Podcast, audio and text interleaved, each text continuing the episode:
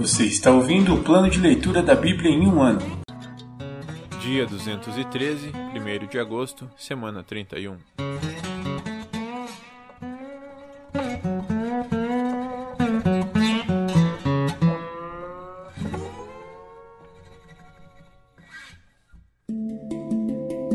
Novo Testamento.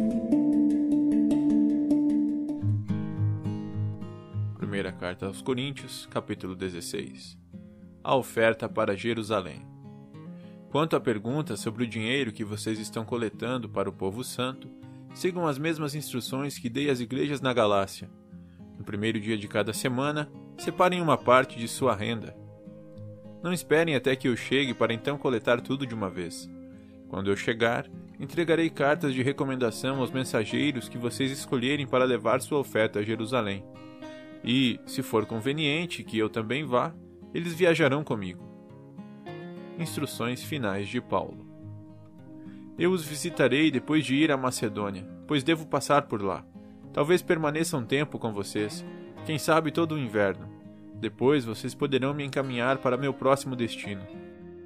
Desta vez, não quero visitá-los apenas de passagem. Quero ficar algum tempo, se o Senhor o permitir. Por enquanto, permanecerei em Éfeso até a festa de Pentecostes. Há uma porta inteiramente aberta para realizar um grande trabalho aqui, ainda que muitos se oponham a mim. Quando Timóteo chegar, não deve se sentir intimidado por vocês. Ele está realizando a obra do Senhor, assim como eu. Não deixem que ninguém o trate com desprezo. Enviem-no de volta para mim com sua bênção. Espero que ele venha junto com os demais irmãos. Quanto a nosso irmão, Apolo, insisti que ele os visitasse com os outros irmãos, mas ele não estava disposto a ir agora. Ele o fará mais tarde, quando tiver oportunidade. Estejam vigilantes, permaneçam firmes na fé. Sejam corajosos, sejam fortes. Façam tudo com amor. Vocês sabem que Stefanas e sua família foram os primeiros convertidos na Acaia e têm dedicado a vida ao serviço do povo de Deus. Peço, irmãos, que se sujeitem a eles e a outros que, como eles, servem com tanta devoção. Estou muito contente com a vinda de Stefanas, Fortunato e Arcaico. Eles proveram a ajuda que vocês, por não estarem aqui, não puderam me dar. Eles têm sido um grande estímulo para mim, como foram para vocês. Valorizem todos que servem tão bem. Saudações finais e bênção de Paulo. As igrejas aqui na província da Ásia enviam saudações no Senhor. Também os saúdam Áquila e Priscila e todos da igreja que se reúne na casa deles. Todos os irmãos daqui lhes enviam saudações. Saúdem uns aos outros com beijo santo. Esta é minha saudação de próprio punho, Paulo. Se alguém não ama o Senhor, essa pessoa é maldita. Vem, nosso Senhor. Que a graça do Senhor Jesus esteja com vocês. Envio meu amor a todos vocês em Cristo Jesus.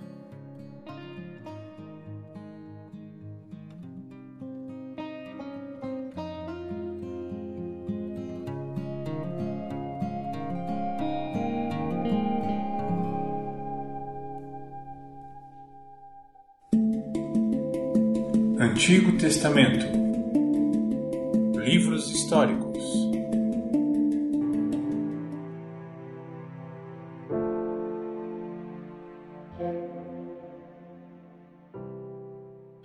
Segundo o livro dos Reis, capítulo 12.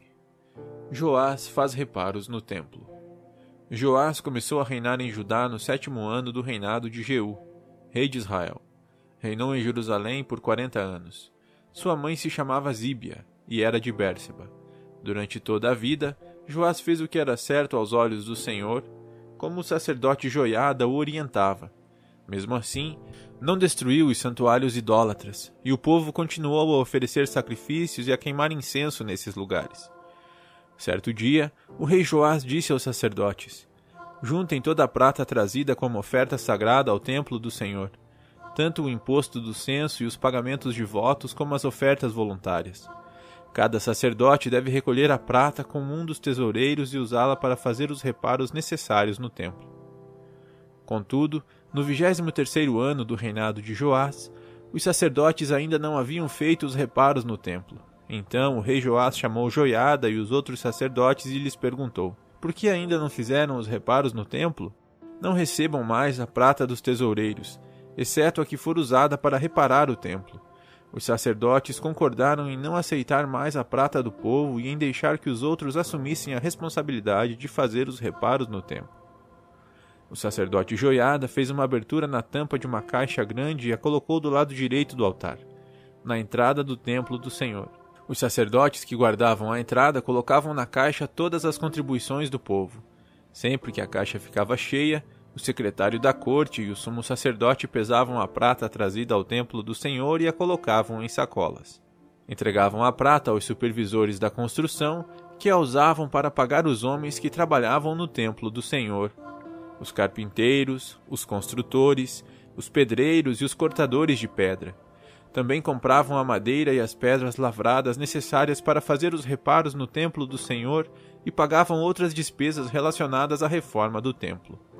A contribuição trazida ao templo não era usada para fazer taças de prata, nem cortadores de pavio, nem bacias, nem trombetas, nem outros utensílios de ouro ou prata para o templo do Senhor. Era entregue aos trabalhadores que a usavam para fazer os reparos no templo. Não se pedia que os supervisores da construção prestassem contas desse valor, pois eram homens de confiança, mas as contribuições das ofertas pela culpa e das ofertas pelo pecado não eram trazidas ao templo do Senhor eram entregues aos sacerdotes para seu uso pessoal. O final do reino de Joás. Nessa época, Azael, rei da Síria, guerreou contra Gate e a conquistou. Então resolveu atacar Jerusalém.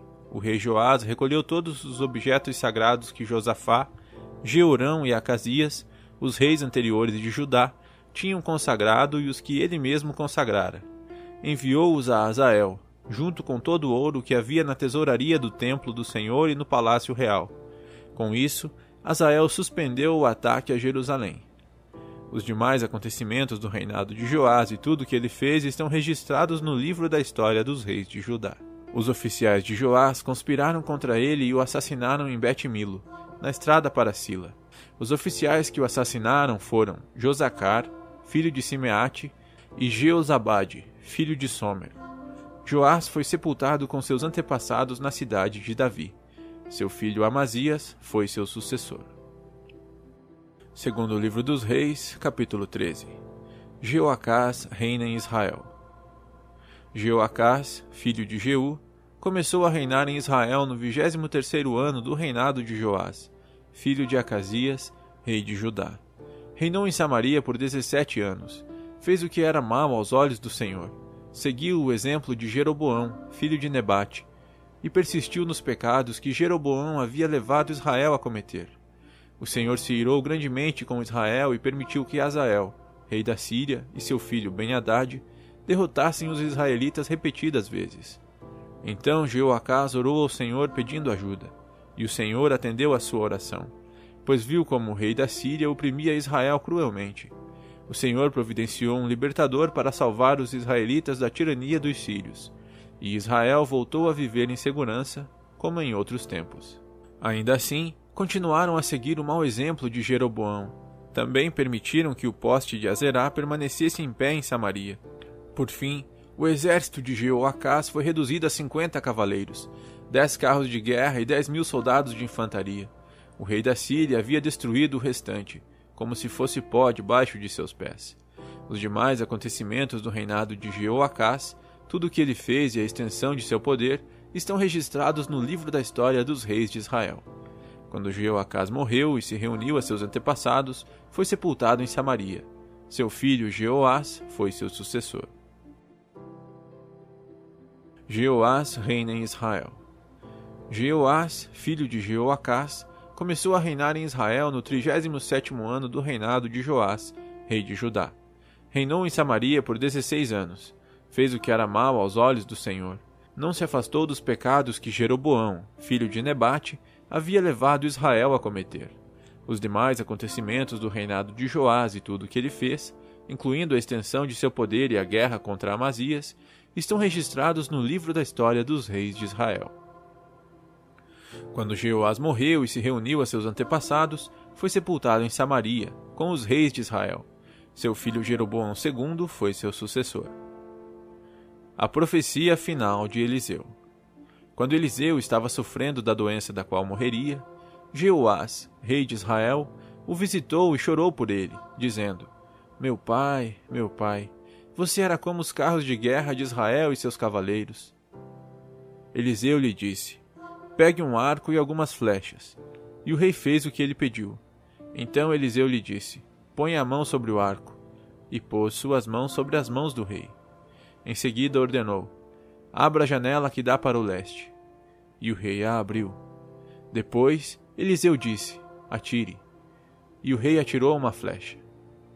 Essa é a flecha do Senhor, anunciou Eliseu.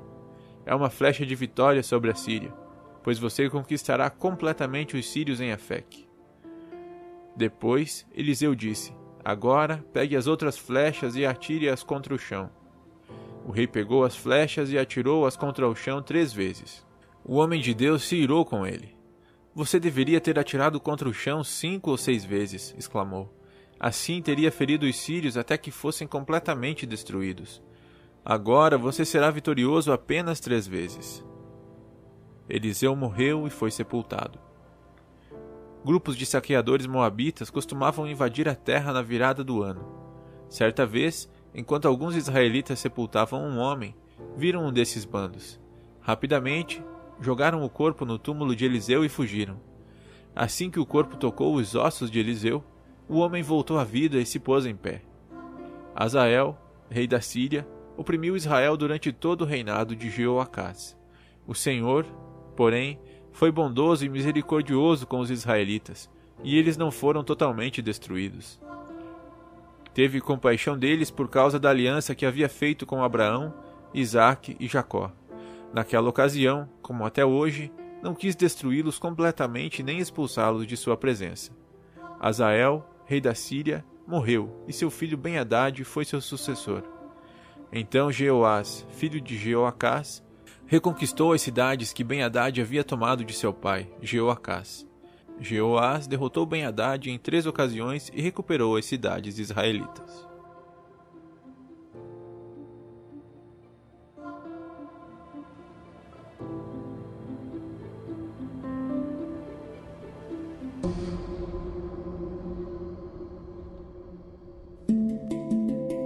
Profetas menores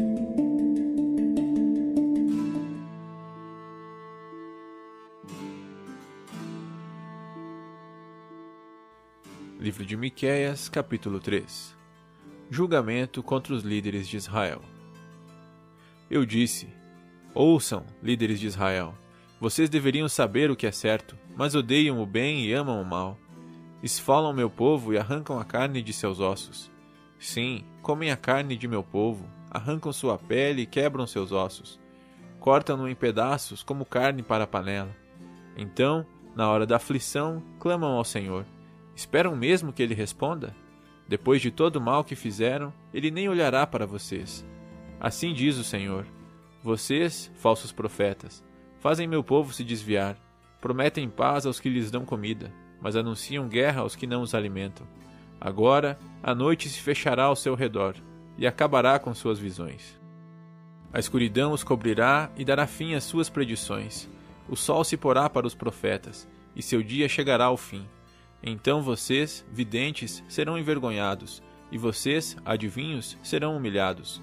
Cobrirão a boca, porque não há resposta de Deus. Quanto a mim, estou cheio de poder, cheio do Espírito do Senhor, estou cheio de justiça e força, para anunciar o pecado e a rebeldia de Israel. Escutem, líderes de Israel. Vocês odeiam a justiça e distorcem o que é certo. Constroem Jerusalém sobre um alicerce de homicídio e corrupção. Os governantes julgam conforme os subornos que recebem. Os sacerdotes cobram para ensinar a lei. Os profetas só profetizam quando são pagos. E, no entanto, todos afirmam depender do Senhor. Dizem: Nenhum mal nos acontecerá, pois o Senhor está em nosso meio. Por causa de vocês, o monte Sião será arado como um campo. Jerusalém será transformada num monte de ruínas. Crescerá mato na colina, onde hoje fica o templo.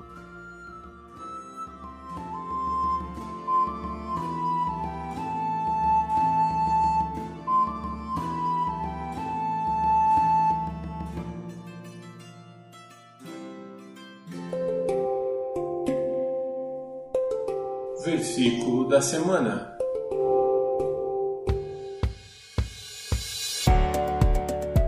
O Senhor é bom, uma fortaleza no dia da angústia, e conhece os que confiam nele. Naum 1, 7. O Senhor é bom, uma fortaleza no dia da angústia, e conhece os que confiam nele. Naum 1, 7. O Senhor é bom, uma fortaleza no dia da angústia, e conhece os que confiam nele. Naum 1, 7.